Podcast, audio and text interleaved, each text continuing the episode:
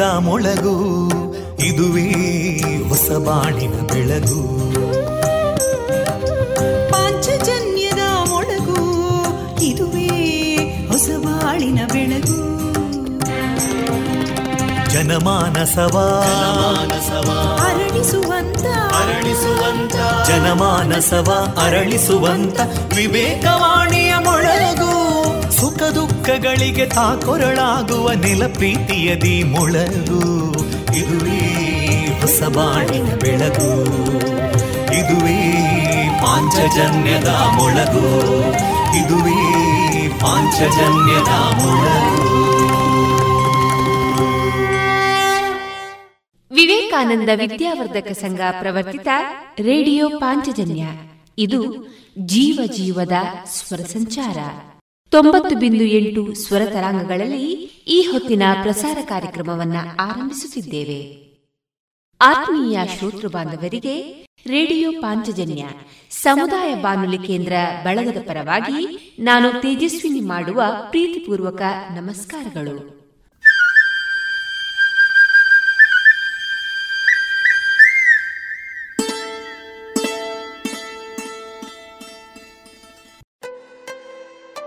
ಇಂದು ಪ್ರಸಾರಗೊಳ್ಳಲಿರುವ ಕಾರ್ಯಕ್ರಮ ಇಂತಿದೆ.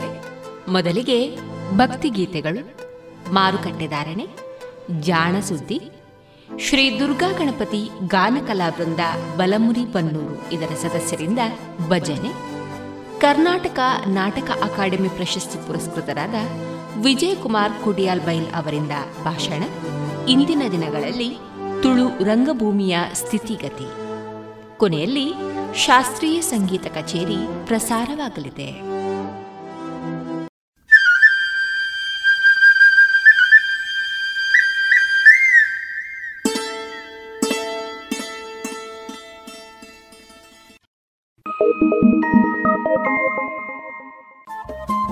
ರೇಡಿಯೋ ಪಾಂಚಜನ್ಯ ತೊಂಬತ್ತು ಬಿಂದು ಎಂಟು ಎಫ್ಎಂ ಸಮುದಾಯ ಬಾನುಲಿ ಕೇಂದ್ರ ಪುತ್ತೂರು. ಇದು ಜೀವ ಜೀವದ ಸ್ವರ ಸಂಚಾರ.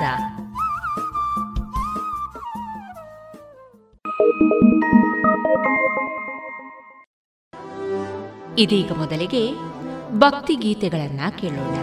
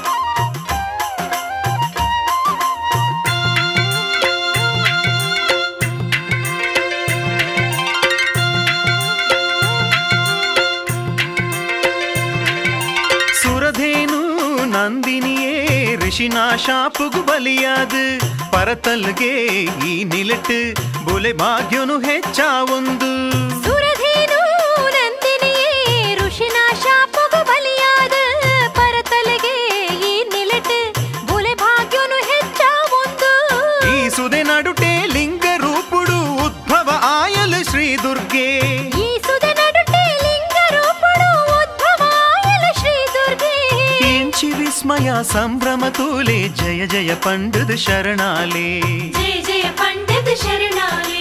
ஏத்து பொருள் ஏத்து பொருள் கட்டியிலுதா க்ஷேத்ரா பூத்த பூஜೆಗೆ ಪುದರಾದು ಪುನನಿಲೆಯೊಂದುವೆ ಮಾತ್ರ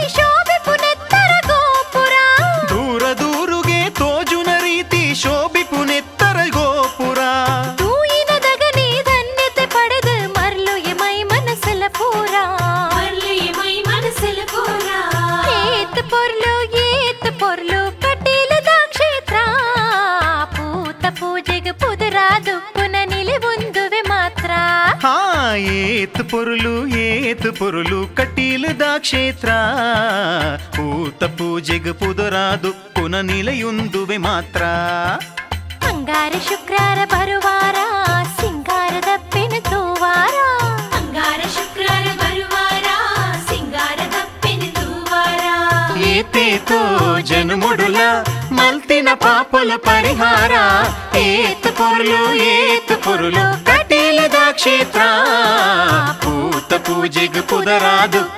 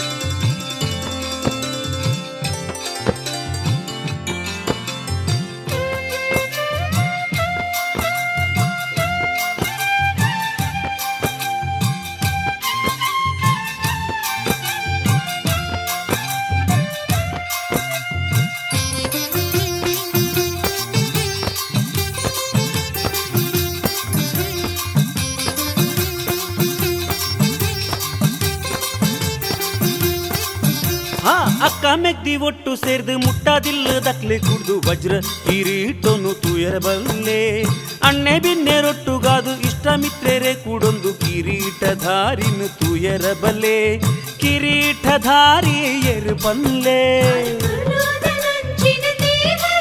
ఆకురలు దునారుల ఎరి పల్లె. ఆహకోటి భక్తేరి బర్పి సాటి దాంతిన నమ్మ రంగయ్య నిల్ల తూలే.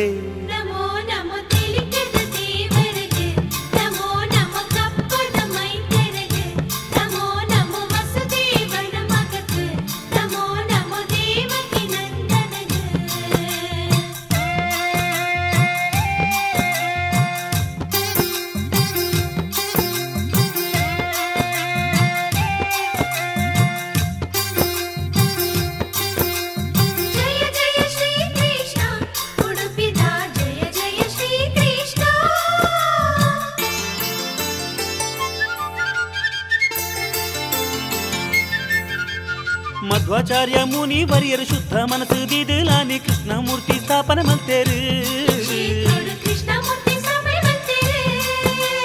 ಜಾತಿ ಭೇದ ಮಲ್ಪರ ಬಲ್ಲಿ ಸತ್ಯ ಧರ್ಮ ತಪ್ಪರ ಬಲ್ಲಿ ಪೊರ್ಲುಡುಪ್ಪಿ ಪಂದು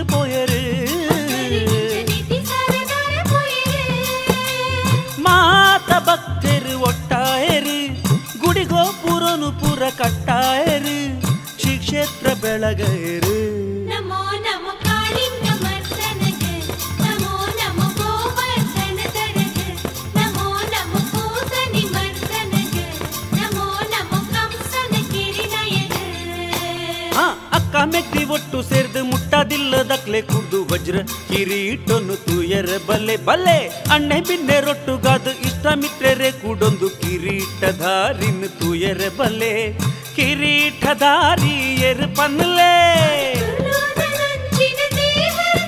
ಆಹ ಕುರಲು ದುನಾರುಲ ಎರು ಪನ್ಲೆ ಆಹ ಕೋಟಿ ಭದ್ದರು ಬರ್ಪಿ ಸಾಟಿ ದಾತಿನ ನಮ್ಮ ರಂಗಯ್ಯ ನಿಲ್ಲತೂಲೆ. ನಮೋ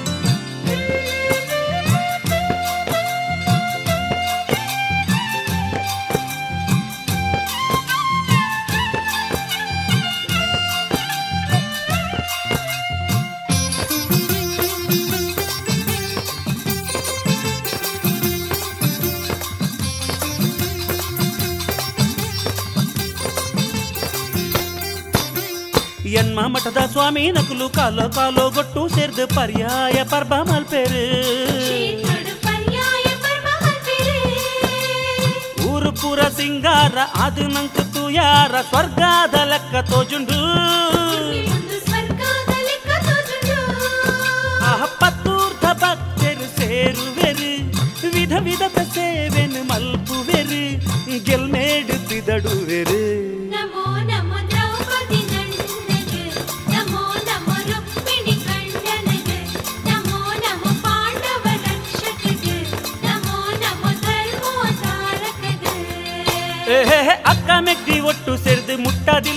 ಮುಟ್ಟದಿಲ್ಲದಕ್ಲೆ ಕೂರ್ದು ವಜ್ರ ಕಿರೀಟೊನ್ನು ತೂಯರ ಬಲೆ ಆಹ ಅಣ್ಣೆ ಬಿನ್ನೆ ರೊಟ್ಟುಗಾದು ಇಷ್ಟ ಮಿತ್ರೆರೆ ಕೂಡೊಂದು ಕಿರೀಟಧಾರಿನ ತೂಯರ ಬಲೆ ಕಿರೀಟಧಾರಿ ಎರು ಪನ್ಲೆ ದುರ್ಯೋಧನಂಚಿನ ದೇವರತೆ ಆಹ ಕುರಲು ದುನಾರುಲ ಎರು ಪನ್ಲೆ ನಮ್ಮ ಉಡುಪಿದ ಶ್ರೀಕೃಷ್ಣ ದೇವರತೆ ಆಹ ಕೋಟಿ ಭಕ್ತರು ಬರ್ಪಿ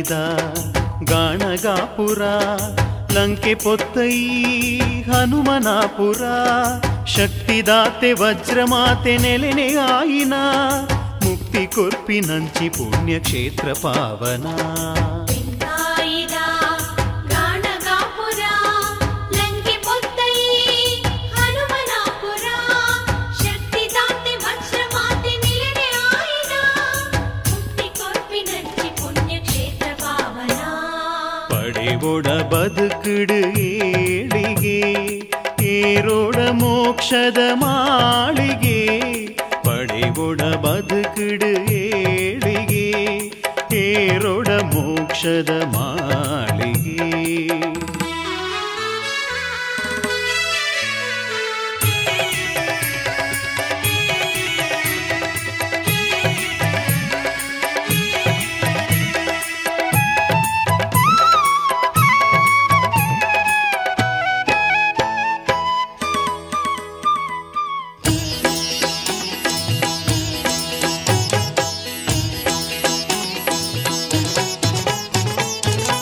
ಶಾಂತಿದ ದೇವತೆ ನಲಿಪುನ ಜಾಗೆ, ಭಕ್ತಿದ ಭಾವಲು ಜಿಂಜುನ ಜಾಗೆ.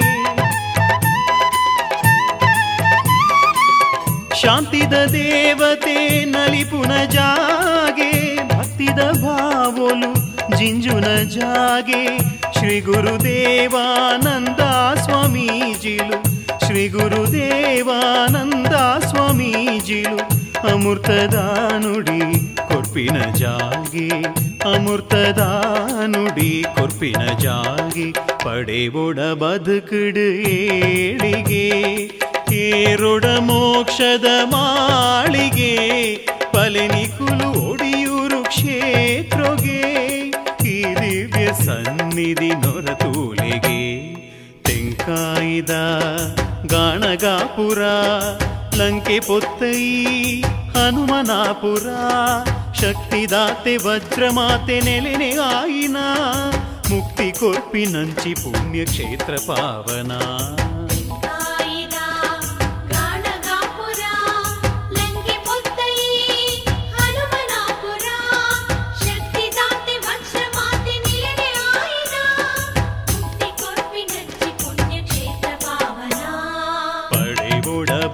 ಬದುಕಿಡು ಏಳಿಗೆ ಏರೋಡ ಮೋಕ್ಷದ ಮಾಳಿಗೆ ಪಡೆವೊಡ ಬದುಕಿಡು ಏಳಿಗೆ ಏರೋಡ ಮೋಕ್ಷದ ಮಾಳಿಗೆ.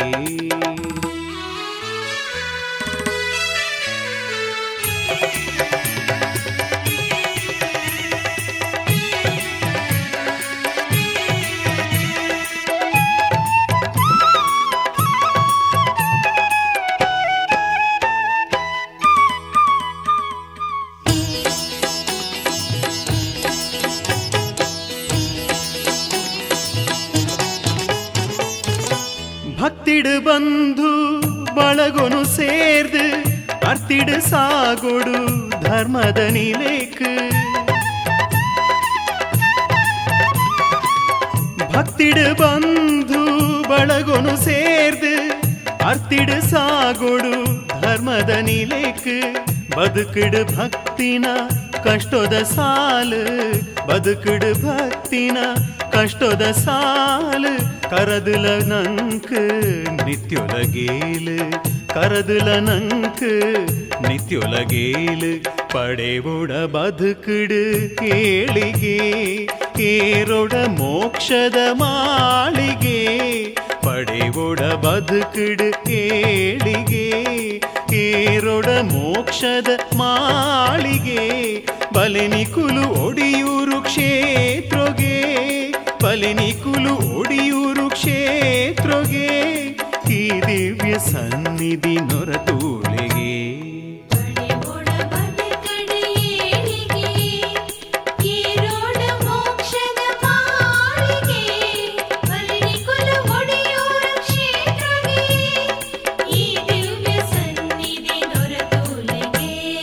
ತೆಂಕಾಯಿದ ಗಾಣಗಾಪುರ ಲಂಕೆ ಪೊತ್ತಯಿ ಹನುಮನಾಪುರ ಶಕ್ತಿದಾತೆ ವಜ್ರಮಾತೆ ನೆಲೆನೆ ಆಯಿನ ಮುಕ್ತಿ ಕೊರ್ಪಿನಂಚಿ ಪುಣ್ಯಕ್ಷೇತ್ರ ಪಾವನ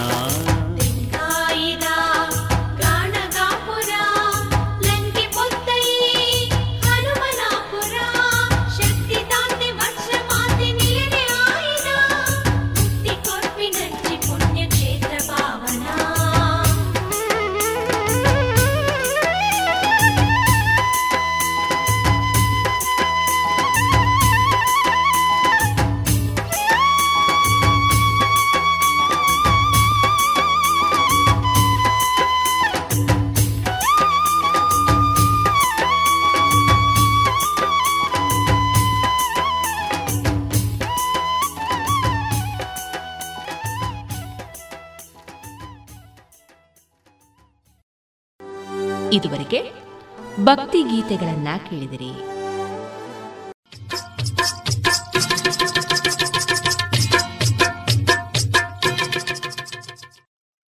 ಮಾರುಕಟ್ಟೆ ಧಾರಣೆ ಇಂತಿದೆ.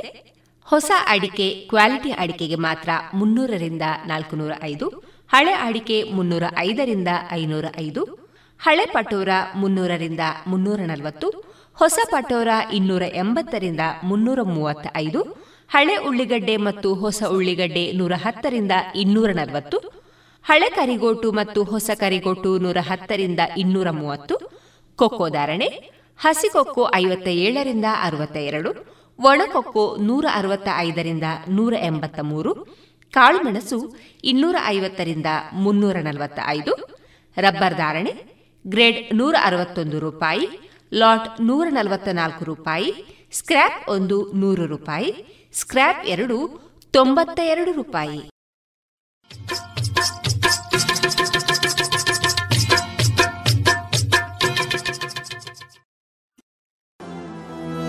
ಇನ್ನೀಗ ಕೇಳಿ ಜಾಣ ಸುದ್ದಿ.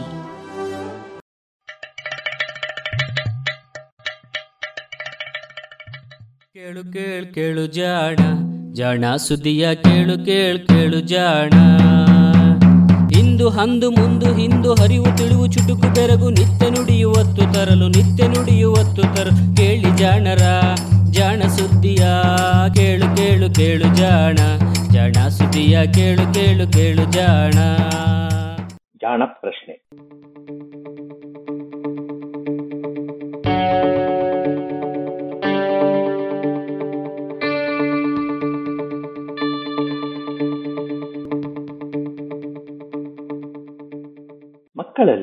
ಹೃದಯ ಬಡಿತ ಹೆಚ್ಚು. ಏಕೆ?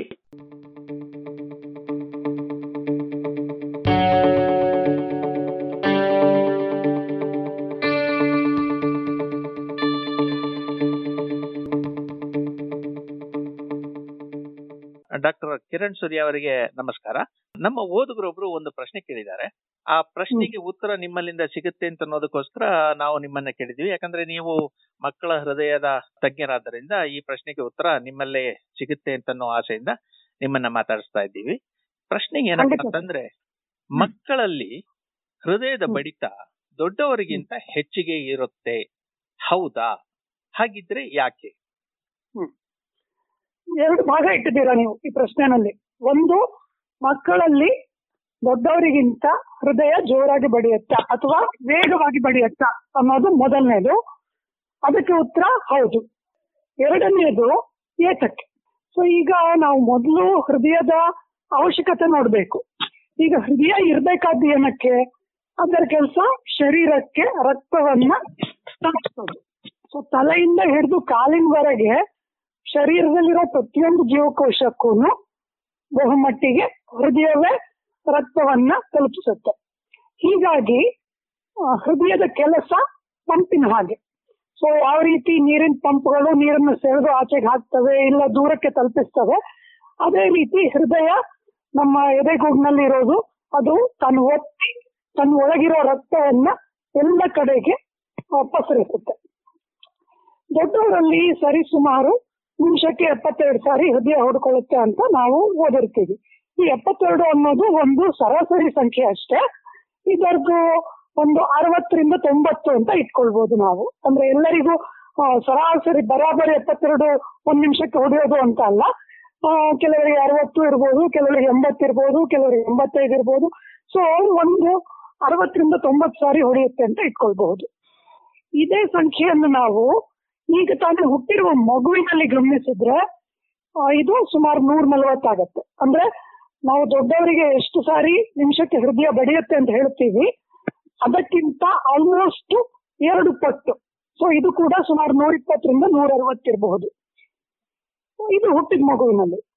ಇದರ ನಂತರ ನಿಧಾನವಾಗಿ ಹೃದಯದ ಬಡಿತದ ವೇಗ ಕಡಿಮೆ ಆಗ್ತಾ ಆಗ್ತಾ ಸುಮಾರು ಒಂದು ವರ್ಷದ ಮಗುವಿನಲ್ಲಿ ತೊಂಬತ್ತರಿಂದ ನೂರು ಸಾರಿ ಹೃದಯ ಒಂದು ನಿಮಿಷಕ್ಕೆ ಹೊಡೆಯೋಕೆ ಆರಂಭ ಆಗುತ್ತೆ. ಇದು ಬೆಳೀತಾ ಬೆಳೀತಾ ಸುಮಾರು ಹದಿನಾರು, ಹದಿನೇಳು ವಯಸ್ಸಿಗೆ ಬರೋ ಅಷ್ಟರಲ್ಲಿ ದೊಡ್ಡವರಿಗೆ ಯಾವ ರೀತಿ ನಿಮಿಷಕ್ಕೆ ಅರವತ್ತರಿಂದ ತೊಂಬತ್ತಿರುತ್ತೆ ಆ ಮಟ್ಟಕ್ಕೆ ಬರುತ್ತೆ. ಇದು ಸಂಖ್ಯೆಗಳ ದೃಷ್ಟಿಯಿಂದ ನೋಡಿದ್ರೆ. ಆದ್ರೆ ಮಕ್ಕಳಲ್ಲಿ ಏತಕ್ಕೋಸ್ಕರ ಇಷ್ಟು ಜೋರಾಗಿ ಹೃದಯ ಹೊಡಿಬೇಕು? ಒಂದು, ಮಕ್ಕಳದು ನಾವು ಶರೀರದ ಗಾತ್ರಕ್ಕೆ ಮತ್ತೆ ಹೃದಯದ ಗಾತ್ರಕ್ಕೆ ಅನುಪಾತ ಲೆಕ್ಕ ಹಾಕಿದ್ರೆ ಮಕ್ಕಳಲ್ಲಿ ಒಂದು ಸಣ್ಣ ಗಾತ್ರದ ಹೃದಯ ಮಾತ್ರ ಇರುತ್ತೆ. ಸೊ ಹೃದಯದ ಒಳಗೆ ರಕ್ತವನ್ನು ಪಂಪ್ ಮಾಡೋಕೆ ಬೇಕಾದಂತಹ ಸ್ಥಳಾವಕಾಶ ಮಕ್ಕಳಿಗೆ ಸ್ವಲ್ಪ ಕಡಿಮೆ. ದೊಡ್ಡವರಿಗೆ ಇರೋಷ್ಟು ಇರೋದಿಲ್ಲ. ಅವ್ರ ಶರೀರದ ಅನುಪಾತಕ್ಕೆ ಲೆಕ್ಕ ಹಾಕಿದ್ರೆ. ಸೊ ಹೀಗಾಗಿ ಅದು ಅಷ್ಟು ರಕ್ತವನ್ನು ಶರೀರಕ್ಕೆ ತಲುಪಿಸ್ಬೇಕಂದ್ರೆ ಜ್ವರಾಗೇನೆ ಹೊಡಿಬೇಕು. ಒಂದು ಉದಾಹರಣೆ ಹೇಳ್ಬೇಕಂದ್ರೆ, ಈಗ ಅಪ್ಪನ ಜೊತೆ ಮಗಳು ವಾಕಿಂಗ್ ರೇಸಿಗೆ ಹೋದ್ರೆ, ಅಪ್ಪ ದೊಡ್ಡ ದೊಡ್ಡ ಹೆಜ್ಜೆ ಇಟ್ಬಿಟ್ಟು ಬೇಗ ಬೇಗ ನಡೆದು ಬಿಡ್ತಾರೆ. ಅದೇ ವೇಗಕ್ಕೆ ಮಗಳು ನಡಿಬೇಕು ಅಂದ್ರೆ ಅವ್ರು ಪುಟ್ ಪುಟ್ ಹೆಜ್ಜೆ ಇಟ್ಕೊಂಡು ಜೋರ್ ಜೋರಾಗಿ ನಡಿಬೇಕು. ಅಂದ್ರೆ ಒಂದೇ ಒಂದು ಅಂತರವನ್ನು ಕ್ರಮಿಸೋಕೆ ದೊಡ್ಡವರಿಗೆ ಸುಮಾರು ಇಪ್ಪತ್ತು ಹೆಜ್ಜೆ ಸಾಕಾದ್ರೆ ಮಕ್ಕಳು ಅದನ್ನ ಒಂದು ನಲ್ವತ್ ನಲ್ವತ್ತೈದು ಹೆಜ್ಜೆ ಇಟ್ಕೊಂಡು ನಡಿಬೇಕಾಗತ್ತೆ. ಇದೇ ರೀತಿ ಮಕ್ಕಳ ಹೃದಯ ಹೆಚ್ಚಿಗೆ ಬಡಿಬೇಕು. ಅಷ್ಟೇ ಒಂದು ಅಂತರವನ್ನು ಕ್ರಮಿಸ್ಬೇಕಂದ್ರೆ ಅದು ಹೆಚ್ಚಿನ ಸಾರಿ ಬಡಿಬೇಕು. ಸೊ ಎರಡನೇದು ಕಾರಣ ಏನಂದ್ರೆ ಈ ಮಕ್ಕಳು ಬೆಳೆಯುವಂತವ್ರು ಅಂದ್ರೆ ಅವರ ಶರೀರದ ಪ್ರತಿಯೊಂದು ಜೀವಕೋಶದ ಕೆಲಸ ಹೆಚ್ಚಿನದು. ಸೊ ಇದನ್ನ ನಾವು ಹೈಯರ್ ಮೆಟಬಾಲಿಸಮ್ ರೇಟ್ ಅಂತ ಕರಿತೀವಿ.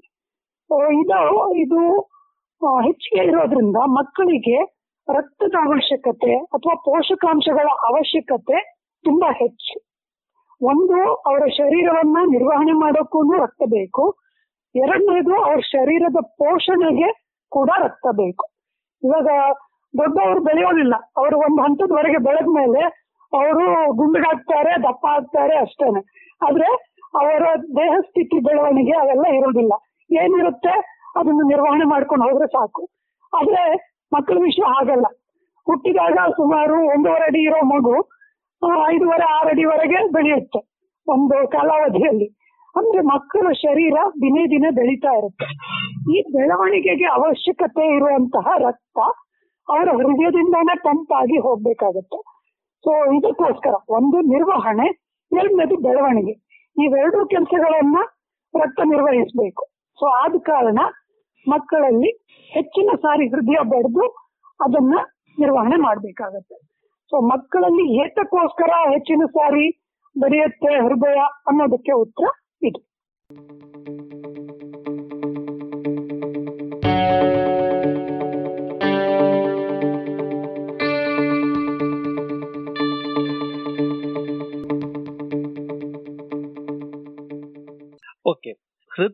ದೇಹ ಸಣ್ಣಗಿರುವಂತಹ ಕಾರಣದಿಂದಾಗಿ ಅವುಗಳಲ್ಲಿ ಹೃದಯದ ಬಡಿತ ಹೆಚ್ಚು ಅಂತೀರಾ ಇದು ಸಾಮಾನ್ಯವಾಗಿ ಬೇರೆ ಪ್ರಾಣಿಗಳಲ್ಲಿಯೂ ಹೀಗೆ ಇರುತ್ತಾ? ಹೌದು ಸರ್ ಆತರ ಇರುತ್ತೆ. ಈ ದೇಹದ ಅನುಪಾತ ಮತ್ತೆ ಹೃದಯದ ಅನುಪಾತ ಅಂತ ನಾವೊಂದು ರೇಷ ತಗೊಳ್ತೀವಿ. ಅಂದ್ರೆ ಶರೀರ ಎಷ್ಟಿದೆ, ಹೃದಯದ ಗಾತ್ರ ಎಷ್ಟಿದೆ, ಇವುಗಳ ಅನುಪಾತ ತಗೊಳ್ಬೇಕಾಗತ್ತೆ. ಒಂದು. ಎರಡನೇದು, ಈ ಪ್ರಾಣಿ ನೇರ ನಿಂತಿದೆಯಾ ಅಥವಾ ಅಡ್ಲಡ್ಲಾಗಿದೆಯಾ ಇವಾಗ ನಾವು ಸಮುದ್ರದಲ್ಲಿರೋ ಮೀನುಗಳ ವಿಷಯ ತಗೊಳ್ಳೋಣ. ಅವು ಅಡ್ಡಡ್ಡ ಇರ್ತದೆ. ಅವು ನೇರ ನೇರ ಇರೋದಿಲ್ಲ. ನಮ್ ತರ ಭೂಮಿಯಿಂದ ನೇರಕ್ಕಿರೋದಿಲ್ಲ. ಅಥವಾ ಬೇರೆ ಪ್ರಾಣಿಗಳ ತರ ನೇರಕ್ಕಿರೋದಿಲ್ಲ. ಅವು ಅಡ್ಡ ಇರ್ತವೆ. ಅಂದ್ರೆ ಹೃದಯದ ಸ್ಥಾನ ಎಲ್ಲಿದೆ? ಮೆದುಳಿನ ಸ್ಥಾನ ಎಲ್ಲಿದೆ? ಇವುಗಳ ಮೇಲೆ ಕೂಡ ಹೃದಯ ಎಷ್ಟು ಜೋರಾಗಿ ಹೊಡಿಬೇಕು, ಎಷ್ಟು ವೇಗವಾಗಿ ಹೊಡಿಬೇಕು, ಮತ್ತೆ ಎಷ್ಟು ತೀವ್ರತೆಯಿಂದ ಹೊಡಿಬೇಕು ಅನ್ನೋದು ನಿರ್ಧಾರ ಆಗುತ್ತೆ. ಎಲ್ಲದಕ್ಕಿಂತ ಮುಖ್ಯ ನಮ್ಮ ಶರೀರದಲ್ಲಿ ಮೆದುಳೆ.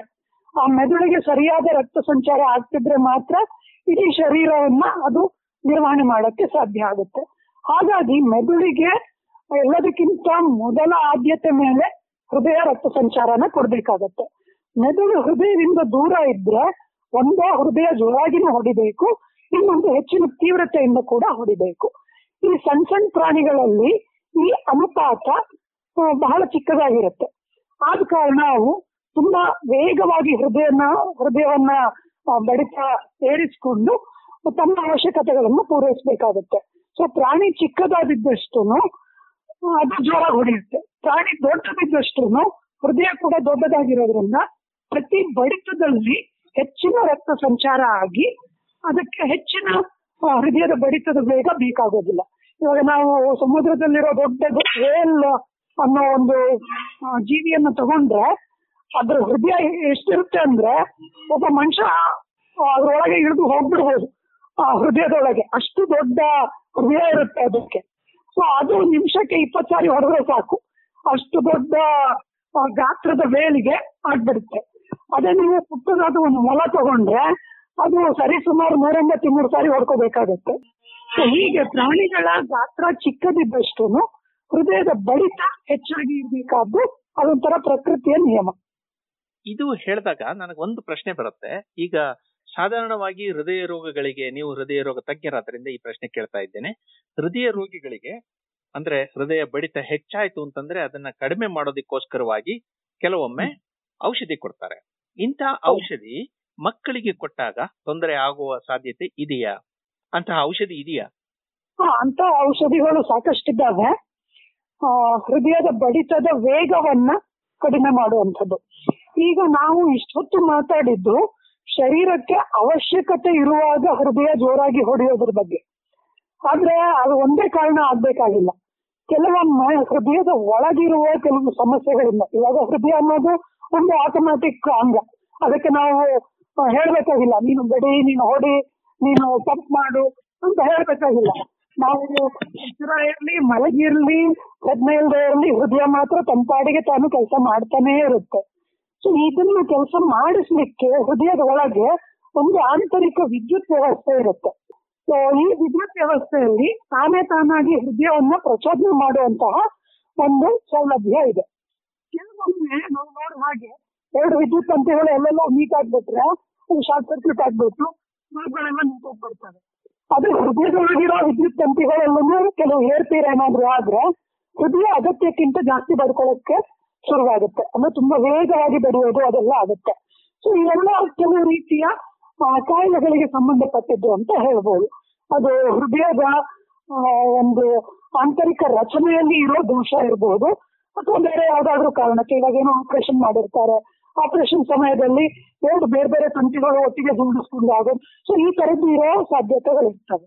ಸೊ ಈ ತರ ನಾರ್ಮಲ್ ಅಲ್ಲದ ಕಾರಣದಿಂದ ಹೃದಯ ವೇಗವಾಗಿ ಹೊಡೆಯೋದಕ್ಕೆ ಅದನ್ನು ನಿಯಂತ್ರಣ ಮಾಡೋದಕ್ಕೆ ಔಷಧಿಗಳಿದ್ದಾವೆ ಆ, ಸಾಮಾನ್ಯ ಬೀಟಾ ಬ್ಲಾಕರ್ ಅಂತ ಕರಿತೇವೆ ನಾವು. ಆ ರೀತಿಯ ಔಷಧಗಳು ಇದ್ದಾವೆ. ಇವುಗಳ ಮೂಲ ಉದ್ದೇಶನೇ ಹೃದಯದ ಬಡಿತದ ವೇಗವನ್ನ ಕಡಿಮೆ ಮಾಡುವಂಥದ್ದು. ಇದು ಕಾಯಿಲೆಗಳಿಗೆ ಕೊಡೋದೇ ಆಗ್ಲಿ ಯಾರಿಗೋ ಸ್ವಲ್ಪ ಜೋರಾಗಿ ಹೃದಯ ಬಡಿತಾ ಇದೆ ಇವ್ರಿಗೆ ಕೊಟ್ಬಿಡೋಣ ಆತರ ತರ ಹೃದಯ ಯಾಕೆ ಜೋರಾಗಿ ಬಡಿತಿದೆ ಅನ್ನೋದು ಮೊದಲು ನಿಷ್ಕರ್ಷ ಆದ್ಮೇಲೆ, ಅದಾದ್ಮೇಲೆ ಚಿಕಿತ್ಸೆ. ಯಾರೋ ಎದೆ ಮೇಲೆ ಕೈ ಇಟ್ಕೊಂಡು ಒಂದು ಹಾರ್ಟ್ ಜೋರ್ ಬಡಿತಾ ಇದೆ, ನಾನು ಮಾತ್ರ ತಗೊಂಡ್ಬಿಡ್ತೀನಿ. ಇಲ್ಲ, ಅದು ಆಗೋದಿಲ್ಲ. ಹೀಗಾಗಿ ಪ್ರತಿಯೊಂದು ಔಷಧಕ್ಕೂ ಒಂದು ಅಡ್ಡ ಪರಿಣಾಮ ಇದ್ದೇ ಇರೋದ್ರಿಂದ ಅದು ಯಾರಿಗೆ ಕೊಡ್ಬೇಕು, ಯಾರಿಗೆ ಕೊಡಬಾರ್ದು, ಯಾವ ಸ್ಥಿತಿಗೆ ಕೊಡ್ಬೇಕು ಯಾವ ಕಾಯಿಲೆಗೆ ಕೊಡಬೇಕು ಅನ್ನೋ ನಿರ್ಧಾರ ವೈದ್ಯರಿಗೆ ಸಂಬಂಧಪಟ್ಟದ್ದು. ಮಕ್ಕಳಲ್ಲಿ ಕೂಡ ಇಂತಹ ಕೆಲವು ಕಾಯಿಲೆಗಳು ಇರ್ತವೆ ಅಂತ ಸಮಯದಲ್ಲಿ ನಾವು ಅದನ್ನ ಬಳಸ್ತೀವಿ. ಆದ್ರೆ ಆ ತರದ ಕಾಯಿಲೆಗಳು ಏನೂ ಇಲ್ಲದೆ ಇರೋರು ಈ ತರದ ಮಾತ್ರೆಗಳು ತಗೊಂಡ್ರೆ ಅವರಿಗೆ ಅಪಾಯ ಆಗುವ ಸಂಭವ ಇರುತ್ತೆ.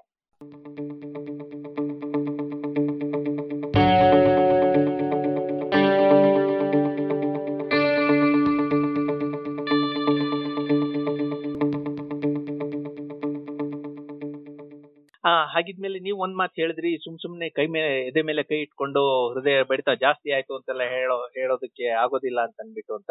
ಆದ್ರೆ ಒಂದೊಂದ್ ಸರ್ತಿ ಹೀಗೂ ಆಗ್ಬೋದಲ್ವಾ? ಸಾಧಾರಣವಾಗಿ ಕೂಡ ಹೃದಯ ಬಡಿತದಲ್ಲಿ ಏರುಪೇರು ಆಗ್ಬೋದಲ್ವಾ? ಖಂಡಿತ ಆಗುತ್ತೆ ಸರ್.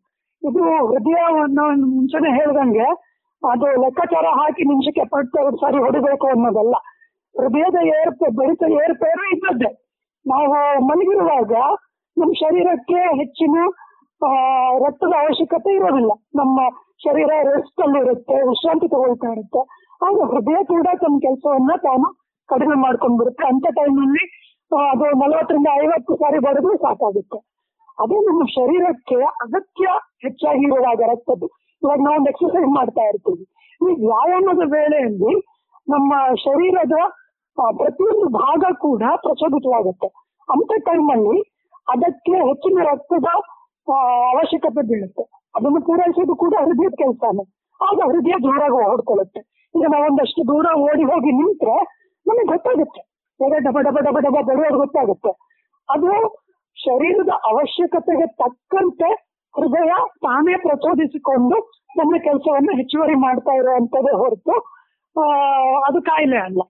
ಸೊ ಈ ರೀತಿ ಹೃದಯ ಒಂದೇ ಸಮ ಇರುತ್ತೆ ಅಂತಲ್ಲ. ಶರೀರದ ಅಗತ್ಯಗಳಿಗೆ ಬೇಕಾದ ಹಾಗೆ ಹೃದಯದ ಬಡಿತ ಇಲ್ಲ ಏರ್ಬೋದು ಇಲ್ಲ ಇಳಿಬಹುದು ಆದ್ರೆ ಇವೆಲ್ಲ ಒಂದು ಮಿತಿಯಲ್ಲಿ ಇರಬೇಕು ಸೊ ಒಂದು ಅಪ್ಪರ್ ಲಿಮಿಟ್ ಒಂದು ಲೋವರ್ ಲಿಮಿಟ್ ಅಂತ ಹೇಳ್ತೀವಲ್ಲ ಆ ಮಿತಿಯಲ್ಲಿ ಇರಬೇಕು. ಆ ಮಿತಿಯನ್ನು ದಾಟಿದ್ರೆ ಆಗ ವೈದ್ಯರ ಅಗತ್ಯ ಬರುತ್ತೆ. ಭಯ ಬಿದ್ದಾಗಲೂ ಹಾಗೆ ಯಾರಾದರೂ ಒಬ್ಬರ ಬಗ್ಗೆ ತೀರಾ ಆಸಕ್ತಿ ಹುಟ್ಟಿದಾಗಲೂ ಮತ್ತೆ ಒಂದು ರೀತಿಯಲ್ಲಿ ಬೆರಗು ಉಂಟಾದಾಗಲೂ ಹೀಗೆ ಆಗಬಹುದು ಅಲ್ವಾ? ಅದು ಕೂಡ ಪ್ರಚೋದನೆನೆ. ಈಗ ನಮ್ಗೆ ಭಯ ಆದಾಗ ಅದು ನಮ್ಮ ಮೆದುಳು ಒಂದು ಭಯವನ್ನು ಗ್ರಹಿಸ್ತಾ ಇದೆ. ಅಂದ್ರೆ ಅದು ಯಾವುದೋ ಒಂದು ಆಘಾತಕ್ಕೆ ಸನ್ನದ್ಧವಾಗ್ತಾ ಇದೆ ಅಂತ. ಸನ್ನದ್ಧ ಮಾಡ್ಬೇಕಂದ್ರೆ ಅದಕ್ಕೆ ಹೆಚ್ಚಿನ ರಕ್ತದ ಅವಶ್ಯಕತೆ ಇದೆ. ಆ ರಕ್ತವನ್ನು ಪೂರೈಸೋದು ಹೃದಯನ.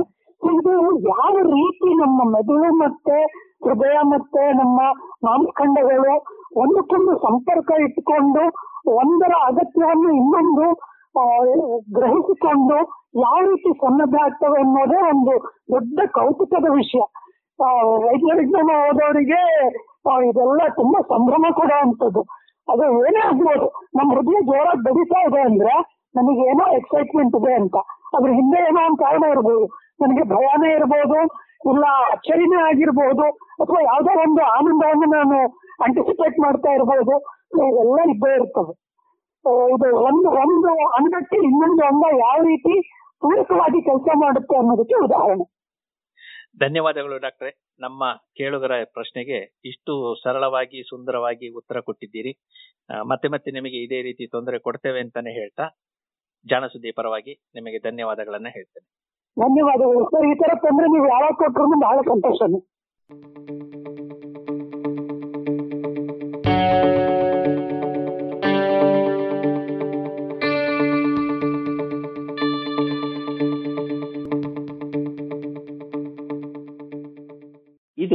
ಇಂದಿನ ಜಾಣ ಪ್ರಶ್ನೆ, ಸಂದರ್ಶನ ಡಾಕ್ಟರ್ ವಿ ಕಿರಣ್ ಸೂರ್ಯ ಮಕ್ಕಳ ಹೃದಯ ರೋಗ ತಜ್ಞರು, ನಾರಾಯಣ ಹೃದಯಾಲಯ, ಬೆಂಗಳೂರು.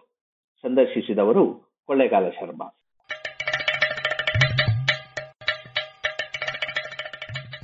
ಜಾಣ ಸುದ್ದಿಯ ಬಗ್ಗೆ ಸಲಹೆ, ಸಂದೇಹಗಳು ಇದ್ದಲ್ಲಿ ನೇರವಾಗಿ ಒಂಬತ್ತು, ಎಂಟು ಎಂಟು, ಆರು ಆರು, ನಾಲ್ಕು, ಸೊನ್ನೆ, ಮೂರು, ಎರಡು, ಎಂಟು ಈ ನಂಬರಿಗೆ ವಾಟ್ಸಪ್ ಮಾಡಿ ಇಲ್ಲವೇ ಕರೆ ಮಾಡಿ.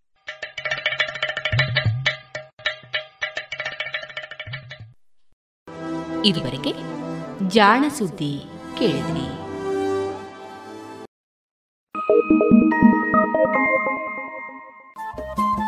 ರೇಡಿಯೋ ಪಾಂಚಜನ್ಯ ತೊಂಬತ್ತು ಬಿಂದು ಎಂಟು ಎಫ್ಎಂ ಸಮುದಾಯ ಬಾನುಲಿ ಕೇಂದ್ರ ಪುತ್ತೂರು. ಇದು ಜೀವ ಜೀವದ ಸ್ವರ ಸಂಚಾರ.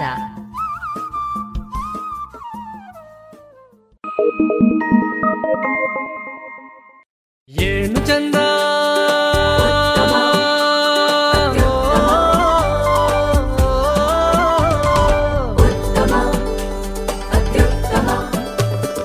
ಸಾಟಿ ಇಲ್ಲದ ಸ್ವಾದ, ಅಹಬಲು ರುಚಿ ಸ್ವದೇಶಿ ಸಾರ, ಅನನ್ಯ ಅದಮ್ಯ ಕ್ಯಾಂಕೋ ಚಾಕ್ಲೇಟ್. ಸ್ವದೇಶಿ ಸ್ವಾದ.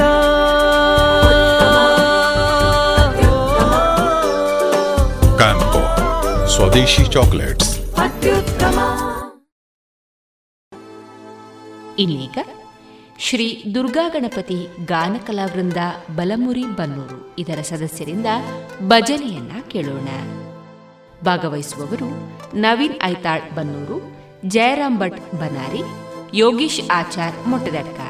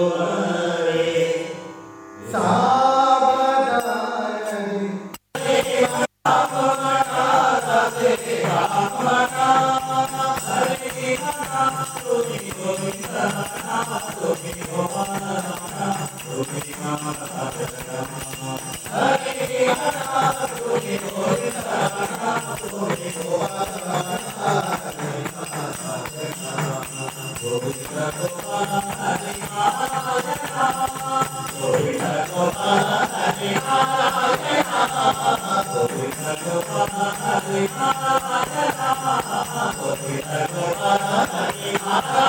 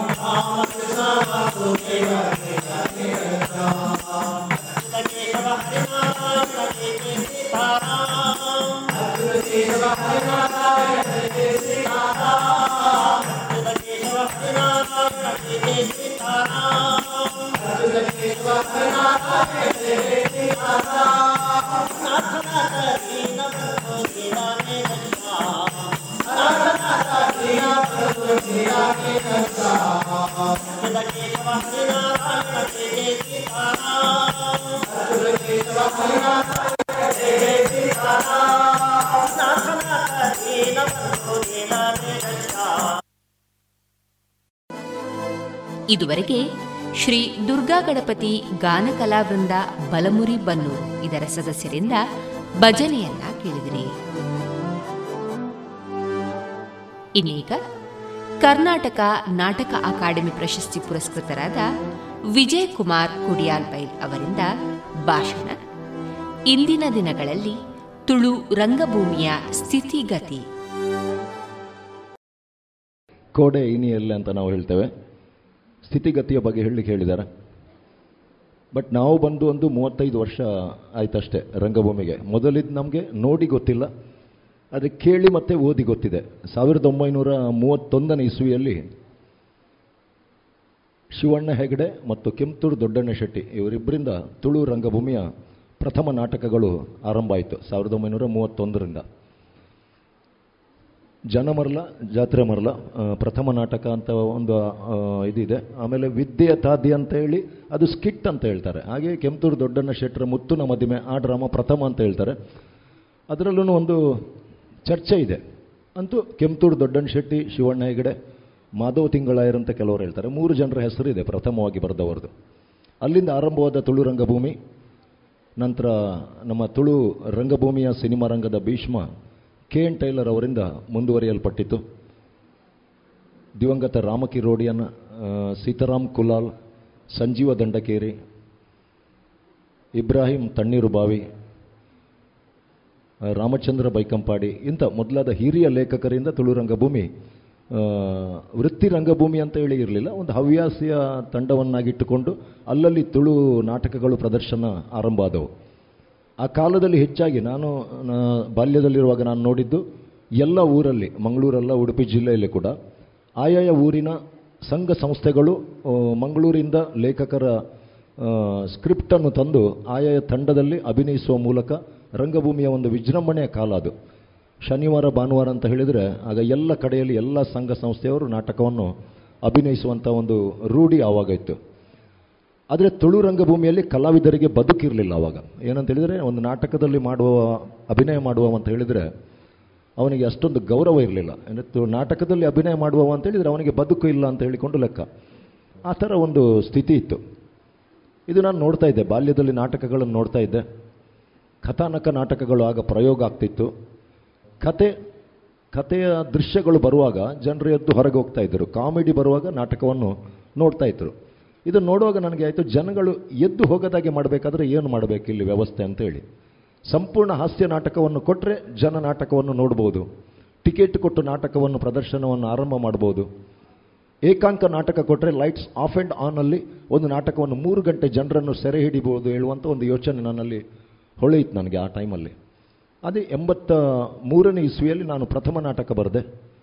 ತಯ್ಯ ತಕ್ಕ ತಯ್ಯ ಅಂತ ಹೇಳಿ ಮಂಗಳೂರಿನ ಕಲಾಕುಂಜದಲ್ಲಿ ಅದು ಪ್ರದರ್ಶನ ಆರಂಭ ಆಯಿತು. ಅದು ಒಂದು ಕೆಟ್ಟ ನಾಟಕ ಅಂತ ಹೇಳಿ ಪ್ರದರ್ಶಿಸಲ್ಪಟ್ಟಿತ್ತು ಅದು ಅಂದರೆ ಒಳ್ಳೆ ನಾಟಕ ಅಲ್ಲ. ನಿಜವಾಗಿ ಅದು ಒಳ್ಳೆ ನಾಟಕ ಆಗಿತ್ತು, ಆದರೆ ಅದು ಪ್ರದರ್ಶನ ಒಳ್ಳೆಯದಾಗಲಿಲ್ಲ ನನಗೆ ತುಂಬ ನೋವಾಯಿತು ಆ ಸಮಯದಲ್ಲಿ. ಎಂಬತ್ತ ಮೂರರ ನಂತರ ನಾನು ಒರಿಯ ಮಗೆ ಹೇಳುವಂಥ ಒಂದು ಕಮರ್ಷಿಯಲ್ ನಾಟಕವನ್ನು ಬರೆದೆ. ಆ ನಾಟಕ ಹಿಟ್ಟಾಯಿತು. ಬಳ್ಳಿ ದೇವದಾಸ್ ಕಾಫಿ ಕಡವರು ಅದರಲ್ಲಿ ಅಭಿನಯಿಸಿದರು. ಆಮೇಲೆ ಒಂದು ಫಿಫ್ಟಿ ಪರ್ಸೆಂಟ್ ಕಾಮಿಡಿ ಒಂದು ಫಿಫ್ಟಿ ಫಿಫ್ಟಿ ಪರ್ಸೆಂಟ್ ಸ್ಟೋರಿಯನ್ನು ಇಟ್ಕೊಂಡು ಒಂದು ನಿಮಿಷ ಅಂತ ಹೇಳುವಂಥ ನಾಟಕವನ್ನು ಬರೆದೆ. ಅದಕ್ಕೆ ಒಳ್ಳೆ ಜನಾಕರ್ಷಣೆ ಸಿಕ್ಕಿತ್ತು. ನವೀನ್ ಡಿ ಪಟೀಲ್ ಅವರು ಪ್ರಥಮವಾಗಿ ಅಭಿನಯಿಸಿದಂಥ ನಾಟಕ ಅದು. ಆಮೇಲೆ ಒರಿಯರ್ ದುರಿಯಸಲ್ ಅಂತೇಳಿ ಪೂರ್ಣ ಪ್ರಮಾಣದ ನಾಟಕವನ್ನು ರಂಗಭೂಮಿಗೆ ಕೊಟ್ಟೆ. ಅಲ್ಲಿಂದ ನಂತರ ರಂಗಭೂಮಿಯಲ್ಲಿ ವೃತ್ತಿ ರಂಗಭೂಮಿ ಅಂತೇಳಿ ಆರಂಭ ಆಯಿತು. ಆ ಕಡೆಯಿಂದ ದೇವದಾಸ್ ಕಾಪಿಕಾಡ್ ಅವರು, ಬಲೆ ಚಾಪರ್ಕ, ಈರ್ದೂರ, ಗಂಟೆ ತಾಂಡ ಈ ನಾಟಕಗಳನ್ನು ಕೊಟ್ಟಿತ್ತು. ಅಲ್ಲಿವರೆಗೆ ಹವ್ಯಾಸಿ ತಂಡವಾಗಿ ಆಗ್ತಿದ್ದಂಥ ನಾಟಕಗಳು ವೃತ್ತಿ ರಂಗಭೂಮಿಗೆ ಪರಿವರ್ತಿಸಲ್ಪಟ್ಟಿತ್ತು. ಟಿಕೆಟಿನ ನಾಟಕಗಳು ಆರಂಭ ಆಯಿತು. ಅಲ್ಲಲ್ಲಿ ಸಂಘ ಸಂಸ್ಥೆಗಳು ಟಿಕೆಟ್ ನಾಟಕಗಳನ್ನು ಆಡುವುದರ ಮೂಲಕ. ಆಗ ಎರಡು ತಂಡ ನಮ್ಮದು ಮತ್ತು ಕಾಪಿಕಾಡ್ ಅವರ ತಂಡ. ನಂತರ ಮೂರನೇ ತಂಡ ಆಯಿತು, ನಾಲ್ಕನೇ ತಂಡ ಆಯಿತು. ಇವತ್ತು ತುಳು ರಂಗಭೂಮಿ ಸಮೃದ್ಧವಾಗಿ ಬೆಳೆದಿದೆ. ಸುಮಾರು ದಕ್ಷಿಣ ಕನ್ನಡ ಜಿಲ್ಲೆ, ಉಡುಪಿ ಜಿಲ್ಲೆ, ಕಾಸರಗೋಡು ಜಿಲ್ಲೆಯಲ್ಲಿ ಒಂದು ಮೂವತ್ತು, ನಲವತ್ತು ವೃತ್ತಿಪರ ತಂಡಗಳು ಇವತ್ತು ನಾಟಕಗಳನ್ನು ದಿನನಿತ್ಯ ಅಭಿನಯಿಸ್ತಾ ಇತ್ತು. ಮೊನ್ನೆ ಕೊರೋನಾ ಬರುವುದಕ್ಕಿಂತ ಮೊದಲು ಅಲ್ಲಿವರೆಗೆ. ವೃತ್ತಿ ರಂಗಭೂಮಿಯ ನಾಟಕಗಳು ಸಮೃದ್ಧವಾಗಿ ಬೆಳೆಯಿತು. ದೇಶ ವಿದೇಶದಲ್ಲಿ ಇಲ್ಲಿಯ ತಂಡಗಳು ಹೋಗಿ ನಾಟಕಗಳನ್ನು ಪ್ರದರ್ಶನ ಮಾಡುವ ಹಾಗೆ ಆಯಿತು. ಸ್ಪರ್ಧೆ ಏರ್ಪಟ್ಟಿತ್ತು ಆದರೆ ತುಳು ರಂಗಭೂಮಿ ಎತ್ತರಕ್ಕೆ ಬೆಳೆಯಿತು. ಆದರೆ ಈ ಮಧ್ಯೆ ಏನಾಯಿತು ಅಂತ ಹೇಳಿದರೆ ಎಷ್ಟು ಎತ್ತರಕ್ಕೆ ಬೆಳೆದರೂ ತುಳು ರಂಗಭೂಮಿಯಲ್ಲಿ ಬದಲಾವಣೆ ಇಲ್ಲ. ಒಂದು ನಿಂತ ನೀರಿನ ಹಾಗಿದೆ. ತುಳು ರಂಗಭೂಮಿಯಲ್ಲಿ ಒಂದೇ ಸಿದ್ಧ ಸೂತ್ರವನ್ನು ಹಿಡ್ಕೊಂಡು ನಾಟಕಗಳನ್ನು ಆಡ್ತಾ ಇದ್ದಾರೆ ಹೇಳುವಂಥ ಆಪಾದನೆ ಅಲ್ಲಲ್ಲಿ ಕೇಳಿಕೊಂಡು ಬಂತು. ಆಪಾದನೆ ಆದರೂ ಈ ಈ ಆರೋಪ ನೂರಕ್ಕೆ ನೂರು ಸತ್ಯ, ಈ ತಪ್ಪನ್ನು ನಾನು ಕೂಡ ಒಮ್ಮೊಮ್ಮೆ ಮಾಡಿದ್ದೇನೆ. ತುಳು ರಂಗಭೂಮಿಯಲ್ಲಿ ಬದಲಾವಣೆ ಬೇಕು. ಬದಲಾವಣೆ ಬೇಕಂತಂದರೆ ಏನು ಮಾಡಬೇಕು? ಕಥಾನಕ ನಾಟಕಗಳನ್ನು ಕೊಡಬೇಕು, ತಂತ್ರಜ್ಞಾನದಲ್ಲಿ ಬದಲಾವಣೆ ಬೇಕು. ನಾನು ಆರಂಭ ಮಾಡಿದಾಗ ಒರಿಯರ್ದುರಿ ಅಸಲ್ ನಂತರ ವೈಕಲ ಅವನ್ನಕುಲ್ ಅಂತ ಹೇಳುವಂಥ ನಾಟಕವನ್ನು ಕೊಟ್ಟೆ. ಶಾಂತಿ ಮತ್ತು ಹಿಂಸೆಯ ಸಂಘರ್ಷದ ನಾಟಕವನ್ನು. ಆಮೇಲೆ ಬೇರೆ ಬೇರೆ ರೀತಿಯ ನಾಟಕಗಳನ್ನು. ಜಿಲ್ಲೆಯ ಸಮಸ್ಯೆಗಳ ಬಗ್ಗೆ, ನೇತ್ರಾವತಿ ತಿರುವು ಯೋಜನೆ ಬಗ್ಗೆ ಕಡಲಮಗೆ ನಾಟಕ ಕೊಟ್ಟೆ. ನಂದಿಕೂರು ನಾಗಾರ್ಜುನ ಸೆಸ್ ಈ ಕಂಪನಿಗಳು ಬರುವಾಗ ಅದರ ವಿರೋಧವಾಗಿ ಕೋಡೆ ಇನಿ ಎಲ್ಲ ಹೇಳುವಂಥ ನಾಟಕಗಳನ್ನು ಕೊಟ್ಟೆ. ಪ್ರತಿಭಟನೆ ಆಯಿತು. ಎಲ್ಲ ನಾಟಕಕ್ಕೂ ಪ್ರತಿಭಟನೆಗಳು ಇಲ್ಲಿ ಆಗ್ತಾ ಇರ್ತದೆ. ಆಮೇಲೆ ಈಗ ಕಟ್ಟ ಕಡೆಗೆ ನಾನು ಬದಲಾವಣೆ ಮಾಡಿಕೊಂಡು ಮಾಡಿಕೊಂಡು ಬಂದು ಶಿವದೂತ ಗುಳಿಗೆ ಹೇಳುವಂಥ ಒಂದು ಪೌರಾಣಿಕ ನಾಟಕವನ್ನು ಕೊಟ್ಟೆ. ಇದು ಯಾಕೆ ಹೇಳ್ತಾ ಇದ್ದೇನೆ ಅಂತ ಹೇಳಿದರೆ, ರಂಗಭೂಮಿ ಬೆಳೆದು ಬಂದ ದಾರಿಯಲ್ಲಿ ನಂದು ಒಂದು ಸಣ್ಣ ಪಾಲಿದೆ. ಆದರೆ ಅದನ್ನು ಬದಲು ಮಾಡಿಕೊಂಡು ಬರು ಬಂದಾಗ ಹೇಗೆ ಬೆಳೆದುಕೊಂಡು ಬಂತು, ಈಗ ಏನು ಸ್ಥಿತಿ ಇದೆ ಅಂತೇಳಿ. ಪೌರಾಣಿಕ ನಾಟಕವನ್ನು ಮಾಡುವಾಗ ಪೌರಾಣಿಕ ಒಂದು ತಿಂಗಳಿಗೆ ಒಂದು ಆಗೋದೇ ಕಷ್ಟ. ಆದರೆ ಒಂದು ದೊಡ್ಡ ಬೆಳವಣಿಗೆ ಆಯಿತು ಇವಾಗ ಏನಂತ ಹೇಳಿದರೆ ತುಳು ಪೌರಾಣಿಕ ನಾಟಕ ದಿನನಿತ್ಯ ಪ್ರದರ್ಶನ ಆಗುವಾಗೆ ಆಯಿತು, ಒಂದು ಚಾರಿತ್ರಿಕ ದಾಖಲೆ ಆಯಿತು ಈಗ. ಮಧ್ಯದಲ್ಲಿ ಬಲೆ ತೆಲಿಪಾಲೆ, ಕಾಮಿಡಿ ಶೋಸ್ ಇಂಥ ಎಲ್ಲ ಪ್ರದರ್ಶನಗಳು ಆರಂಭ ಆಯಿತು. ಇದು ತುಳು ರಂಗಭೂಮಿಗೆ ಪೂರಕ ಮತ್ತು ಮಾರಕ ಎರಡೂ ಆಯಿತು. ಬಲೆ ತೆಲಿಪಾಲೆಯಿಂದಾಗಿ ಸಮೃದ್ಧವಾಗಿ ತುಂಬ ಕಲಾವಿದರು ಪರಿಚಯ ಆದರು. ಕಲಾವಿದರಿಗೆ ಅವಕಾಶ ಇರಲಿಲ್ಲ. ಅವರ ಪ್ರತಿಭೆಯನ್ನು ತೋರಿಸಲಿಕ್ಕೆ ಅವಕಾಶ ಇರಲಿಲ್ಲ. ಎಲ್ಲ ತಂಡಗಳು, ಎಲ್ಲ ಕಲಾವಿದರನ್ನು ಸೇರ್ಪಡೆಗೊಳಿಸುವುದಿಲ್ಲ. ಅವರವರ ಪ್ರತಿಭೆಯನ್ನು ತೋರಿಸಲಿಕ್ಕೆ ಅವರಿಗೊಂದು ಒಳ್ಳೆ ವೇದಿಕೆ ಸಿಕ್ಕಿತ್ತು. ಅದು ನಮ್ಮ ಟಿವಿಯ ಬಲೆ ತೆಲಿಪಾಲೆ. ಆಮೇಲೆ V ಫೋರ್ನ comedy, V C P L comedy ಅನ್ನೋ ಶೋ ಅದಾಯಿತು. ಅದರಿಂದ ತುಂಬ ಕಲಾವಿದರ, ಒಂದು ಸುಮಾರು ಒಂದು ನೂರು, ಇನ್ನೂರು, ಮುನ್ನೂರು ಕಲಾವಿದರ ಪರಿಚಯ ರಂಗಭೂಮಿಗೆ ಆಯಿತು. ಅಲ್ಲಿವರೆಗೆ ರಂಗಭೂಮಿಯಲ್ಲಿ ಒಂದು ಕೊರತೆ ಇತ್ತು. ಕೆಲವೇ ಕೆಲವೊಂದು ಬೆರಳೆಣಿಕೆಯ ಮೂರು ನಾಲ್ಕು ಕಾಮಿಡಿ ಸ್ಟಾರ್ಗಳಿಂದ ತುಳು ರಂಗಭೂಮಿ ನಡೀತಾ ಇತ್ತು. ಅವರೇ ಅಲ್ಲ, ಬೇರೆ ಕಲಾವಿದರು ಇದ್ದಾರೆ ಹೇಳುವಂಥದ್ದೊಂದು ಸಾಬೀತಾಯಿತು ಕ್ರಮೇಣ ಏನಾಯಿತು, ಅಲ್ಲಿ ದ್ವಂದ್ವಾರ್ಥ ಸಂಭಾಷಣೆಯ ಸಂಭಾಷಣೆಯ ಸ್ಕಿಟ್ಗಳು ಬರಲಿಕ್ಕೆ ಆರಂಭ ಆಯಿತು. ಆರಂಭದಲ್ಲಿ ಪ್ರೇಕ್ಷಕರಿಗೆ ಅದು ಖುಷಿಯನ್ನು ಕೊಟ್ಟಿತ್ತು. ದೊಡ್ಡ ರೀತಿಯಲ್ಲಿ ಸ್ವಾಗತ ಮಾಡಿದರು, ಬಲ, ಕಾಮಿಡಿ ಶೋಸ್ಗಳನ್ನು. ನಂತರ ಅವರಿಗೆ ಅದು ಬೇಡ ಅಂತಾಯಿತು ಮುಂದೆ ಏನು ಅಂತ ಹೇಳುವಂಥದ್ದು? ಬಲೆ ತಿಳಿಪಲೆ ಕಾಮಿಡಿ ಶೋಯಿಂದ ಆ ಸಾಲಿಡ್ ಡೋಸ್ ಅದನ್ನು ತಗೊಂಡ ಪ್ರೇಕ್ಷಕ ನಾಟಕದಲ್ಲೂ ಅದನ್ನೇ ಬಯಸಲಿಕ್ಕೆ ಸ್ಟಾರ್ಟ್ ಮಾಡಿದ. ನಮಗೆ ನಾಟಕದಲ್ಲಿ ಯಾವ ಕಾಮಿಡಿ ಕೊಟ್ಟರೆ ಅದು ಸಾಕಾಗೋದಿಲ್ಲ. ಬಲೆ ತಲಿಪಾಲೆ ನೋಡಿದವರಿಗೆ ನಾಟಕದ ಕಾಮಿಡಿ ಸ್ವಲ್ಪ ಕಡಿಮೆ ಅಂತ ಆಗ್ತದೆ. ಬಟ್ ಈಗ ಬದಲಾವಣೆಗೆ ಜನ ಪ್ರೇಕ್ಷಕ ಬಂದಿದ್ದಾರೆ. ಅವರಿಗೆ ಕತೆ ಬೇಕು ಹೇಳುವಲ್ಲಿ ಮಟ್ಟಿಗೆ ಬಂದು ನಿಂತುಕೊಂಡಿದೆ. ಮುಂದೇನಂತ ಗೊತ್ತಿಲ್ಲ. ಎಲ್ಲರೂ ಬದಲಾಗಬೇಕಾಗಿದೆ. ರಂಗಭೂಮಿಯಲ್ಲಿ ಹೊಸ ಲೇಖಕರ, ನಿರ್ದೇಶಕರ, ಹೊಸ ಕಲಾವಿದರ ಆಗಮನ ಆಗಬೇಕಾಗಿದೆ. ಯಾಕಂತ ಹೇಳಿದರೆ, ಇಲ್ಲರೆ ಬದಲಾವಣೆ ಖಂಡಿತ ಸಿಗಲಿಕ್ಕೆ ಸಾಧ್ಯ ಇಲ್ಲ. ಲೇಖಕ, ನಿರ್ದೇಶಕ ಬದಲಾದರೆ ಮಾತ್ರ ಸಾಕಾಗೋದಿಲ್ಲ. ಆ ಬದಲಾವಣೆಗೆ ಪ್ರೇಕ್ಷಕ ಸ್ಪಂದಿಸಬೇಕು. ಮಾಧ್ಯಮ ಬಂಧುಗಳ ಸಾಕಾರ ಅಂತೂ ತುಳು ರಂಗಭೂಮಿಗೆ ದೊಡ್ಡ ಮಟ್ಟದಲ್ಲಿ ಸಿಕ್ಕಿದೆ. ತುಳು ಚಿತ್ರರಂಗಕ್ಕೆ ಮತ್ತು ತುಳು ರಂಗಭೂಮಿಗೆ. ಅವರಿಂದ ಪ್ರ, ಪ್ರೋತ್ಸಾಹ ಸಿಕ್ಕಿದೆ, ಪ್ರೇಕ್ಷಕರ ಬೆಂಬಲ ಸಿಕ್ಕಿದೆ. ಮುಖ್ಯವಾದ ಪ್ರಶ್ನೆ ಇಲ್ಲಿ, ಲೇಖಕ ಮತ್ತು ನಿರ್ದೇಶಕ ಬದಲಾಗಲಿಲ್ಲ. ಆದ ಕಾರಣ ತುಳು ರಂಗಭೂಮಿ ನಿಂತ ನೀರಾಗಿದೆ. ಸಿದ್ಧ ಸೂತ್ರದಲ್ಲಿ ಹೋಗ್ತಾ ಇದೆ ಅಂತ ಹೇಳಲಿಕ್ಕೆ ನಾನು ಬಯಸ್ತೇನೆ. ಇದು ನನ್ನ ಒಬ್ಬನ ಅಭಿಪ್ರಾಯ. ಬೇರೆಯವರ ಅಭಿಪ್ರಾಯ ಬೇರೆ ಥರ ಇರ್ಬೋದು.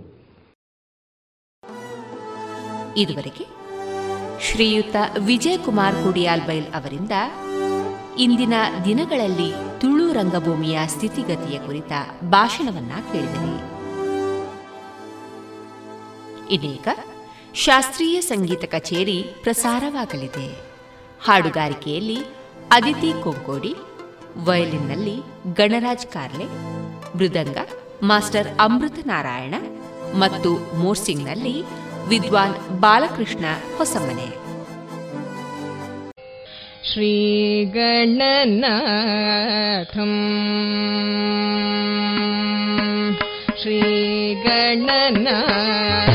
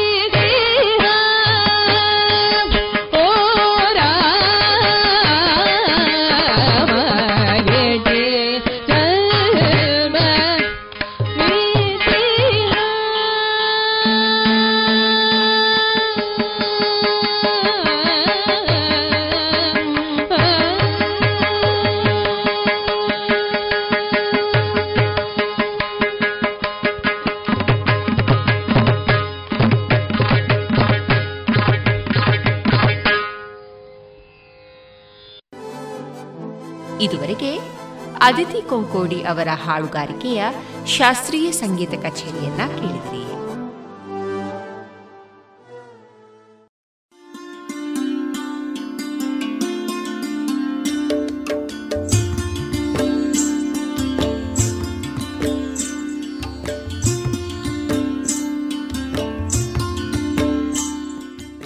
ರೇಡಿಯೋ ಪಾಂಚಜನ್ಯ ಸಮುದಾಯ ಬಾನುಲಿ ಕೇಂದ್ರದಿಂದ ನಿಮ್ಮ ಕಾರ್ಯಕ್ರಮಗಳು ಪ್ರಸಾರವಾಗಬೇಕೆ? ಹಾಗಿದ್ದರೆ ನಮ್ಮನ್ನು ಸಂಪರ್ಕಿಸಿ. ನಮ್ಮ ದೂರವಾಣಿ ಸಂಖ್ಯೆ ಸೊನ್ನೆ ಎಂಟು ಎರಡು ಐದು ಒಂದು, ಎರಡು ಒಂಬತ್ತು ಎಂಟು ನಾಲ್ಕು ಒಂಬತ್ತು ಒಂಬತ್ತು.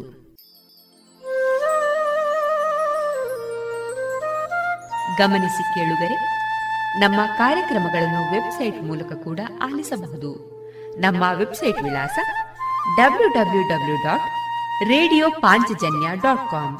ಇಲ್ಲಿ ಆರ್ಕೈವ್ಸ್ನ ಭಾಗಕ್ಕೆ ಹೋಗಿ ಕ್ಲಿಕ್ ಮಾಡಿದರೆ ಹಳೆ ಕಾರ್ಯಕ್ರಮಗಳನ್ನು ಕೂಡ ಆಲಿಸಬಹುದು. ಜೊತೆಗೆ ನಮ್ಮ ಪ್ರಸಾರವನ್ನು ಆಪ್ ಮೂಲಕವೂ ಕೇಳಬಹುದು. ಪ್ಲೇಸ್ಟೋರ್ನಲ್ಲಿ ಪಾಂಚಜನ್ಯ ಸರ್ಚ್ ಮಾಡಿ, ಡೌನ್ಲೋಡ್ ಮಾಡಿಕೊಂಡು ತಮ್ಮ ಮೊಬೈಲ್ಗಳಿಗೆ ಇನ್ಸ್ಟಾಲ್ ಮಾಡಿದರೆ ರೇಡಿಯೋ ಪ್ರಸಾರದ ಕಾರ್ಯಕ್ರಮವನ್ನು ನೀವು ಆಲಿಸಬಹುದು. ನಮ್ಮ ಪ್ರಸಾರದ ಬಗೆಗೆ ನಿಮ್ಮ ಅಭಿಪ್ರಾಯಗಳನ್ನು ಹಂಚಿಕೊಳ್ಳಲು ನಮ್ಮ ವಿಳಾಸ ರೇಡಿಯೋ ಪಾಂಚಜನ್ಯ ತೊಂಬತ್ತು ಬಿಂದು ಎಂಟು ಎಫ್ಎಂ ಸಮುದಾಯ ಬಾನುಲಿ ಕೇಂದ್ರ ನೆಹರು ನಗರ, ಪುತ್ತೂರು.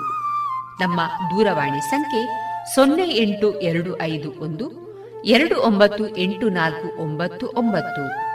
ಇಮೇಲ್ ವಿಳಾಸ radio Panchajanya at Gmail dot com ನಮ್ಮ ವಿಳಾಸ ಮತ್ತೊಮ್ಮೆ ರೇಡಿಯೋ ಪಾಂಚಜನ್ಯ ತೊಂಬತ್ತು ಬಿಂದು ಎಂಟು ಎಫ್ಎಂ ಸಮುದಾಯ ಬಾನುಲಿ ಕೇಂದ್ರ, ನೆಹರು ನಗರ, ಪುತ್ತೂರು.